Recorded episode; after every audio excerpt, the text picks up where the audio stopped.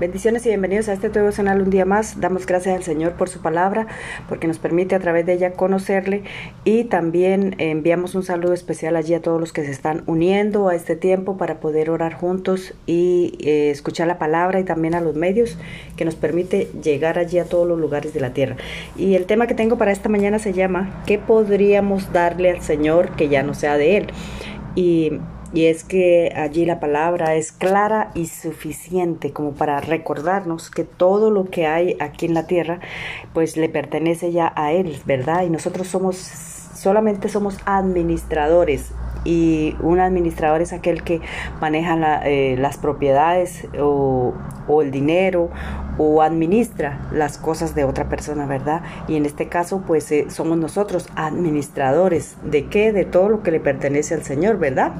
Allí... Em, en el Antiguo Testamento, cuando Dios sacó al, al, pueblo, cuando el Señor sacó al pueblo de, de Egipto, de la, de la esclavitud, pues lo llevó hacia la tierra eh, hacia Canaán, ¿verdad? La tierra prometida donde, donde se cosechaba frutos, buena tierra, y les pedía que les diera solamente el 10%. Esto era con el fin de recordarles que Él es el dueño de todo, ¿verdad? Que, y que el propósito, eh, o sea, es probar también los corazones, ¿verdad? Para darle a Él algo que ya le pertenece, ¿verdad? Allí en Levítico eh, 27:30 dice que el diezmo de la tierra, así de las simientes de la tierra como del fruto de los árboles de Jehová, es cada es cosa dedicada a Jehová. O sea que que nosotros le estamos devolviendo algo que ya le corresponde. Nosotros somos administradores de su empresa y le estamos devolviendo solamente el 10% de algo que ya le corresponde, ¿verdad?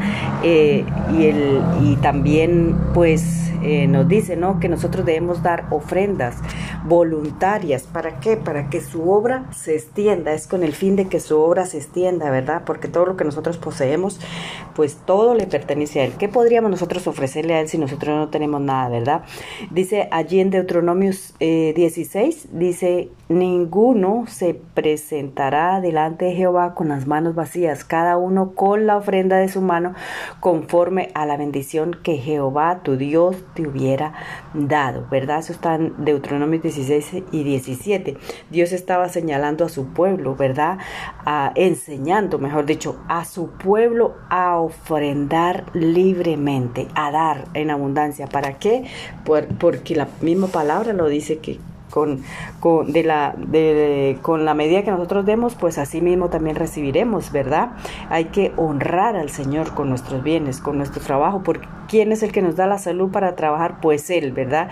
En Proverbios 3.9 dice que honra a Jehová con tus bienes, con las primicias, con los frutos, y serán llenos tus graneros en abundancia. Así que una vez más se cumple allí y el Señor nos enseña a través de su palabra que entre más nosotros demos, pues más seremos bendecidos, más recibiremos, ¿verdad?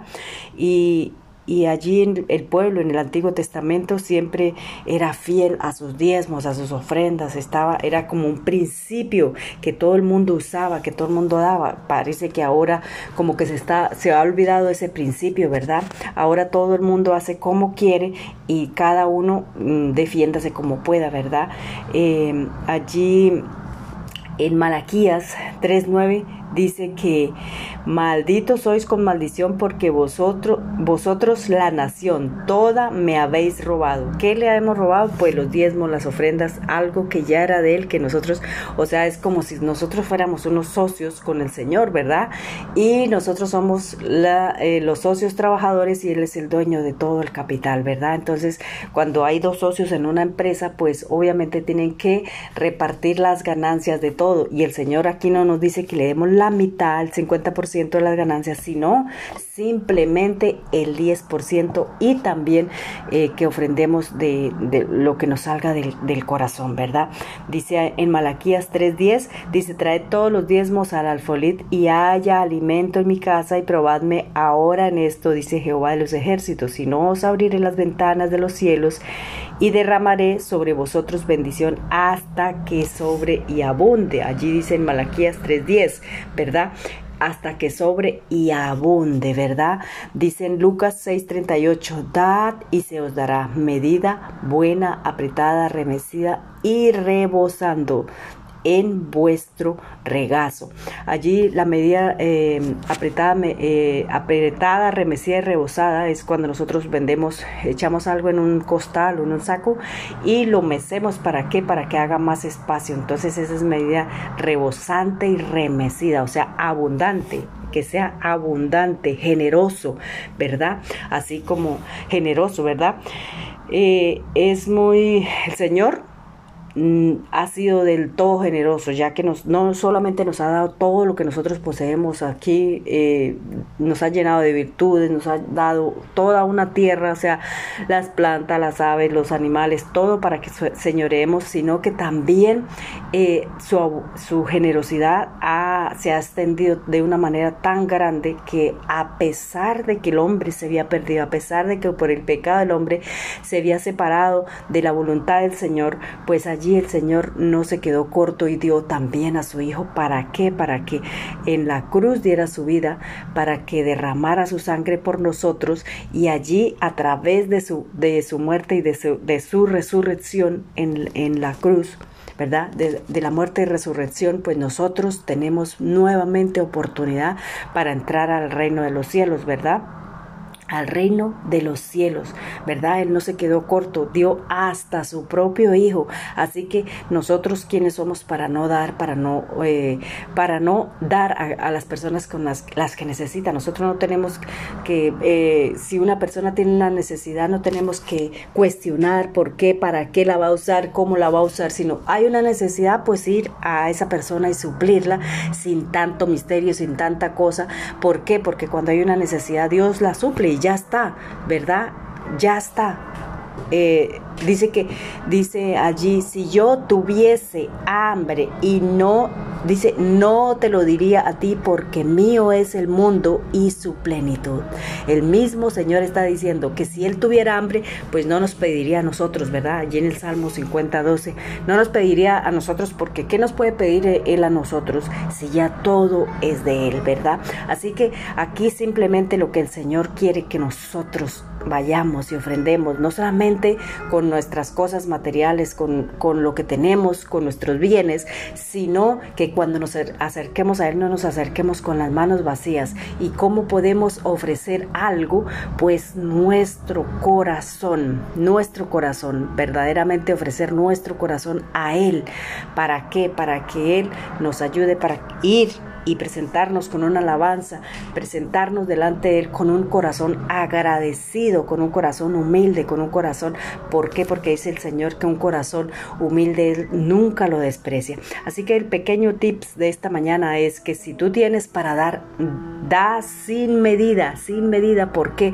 Porque con la, con la medida que tú des, con esa medida recibirás, porque eso es como un, como, como o sea, eso es una, una eh, algo que funciona, que nunca va a cambiar y es que y es que todo lo que nosotros sembremos, pues eso mismo recibiremos. Así que si quieres recibir abundantes bendiciones, siembra abundantes bendiciones. Cualquier persona que tenga una necesidad que tú sepas, que tú veas, no te pongas a preguntar oh, si sí, si no, si le ayudo, si no le ayudo, ayúdale sin mirar a quién, sin esperar que esa persona le retribuya, sino que ve y suple la necesidad. Ayuda en cuanto más puedas. Da medida abundante, apretada y remecida, porque de esa misma manera será que podemos recibir. Bueno, quiero orar en esta mañana, dar gracias al Señor por su palabra, por su Hijo amado que eh, murió en la cruz y al tercer día resucitó por cada uno de nosotros para darnos una oportunidad, Señor, porque tú has dado, Señor, a tu Hijo, bendito Dios, para que nosotros todos y cada uno de los que creamos en Él, bendito Dios, que le reconozcamos, Señor, como nuestro Salvador, como nuestro único y suficiente Salvador, pues tengamos vida y tengamos una, una oportunidad de entrar al reino de los cielos y tener vida eterna. Gracias te damos, Señor. Gracias por tu vida. Gracias, Señor, por todo lo que tú has hecho, lo que haces y lo que harás, Señor. Gracias, Señor, por cuidar nuestro entrar, nuestro salir, nuestro levantar y nuestro costar. Nuestra casa, nuestros hijos, nuestro esposo, nuestro hogar, nuestro todo, Señor, está en tus manos, Señor. Todos nuestros quehaceres están en tus manos, Señor, en el nombre del Padre, del Hijo y del Espíritu Santo. Amén y amén. Dios le bendiga, que tenga un lindo día. Recuerde que usted puede buscar el devocional, todos los temas que han sido compartidos, eh, escucharlos. Allí los encuentra en YouTube, en Facebook, en Google, en Spotify, en Anchor, en, en Apple. Búscalos en todas las cadenas radiales que te aparecen allí cuando lo abres y escúchalo por, por la que tengas eh, preparada. Escúchalos, compártelos para que podamos todos juntos llevar una palabra de bendición. Dios le bendiga Dios le guarde.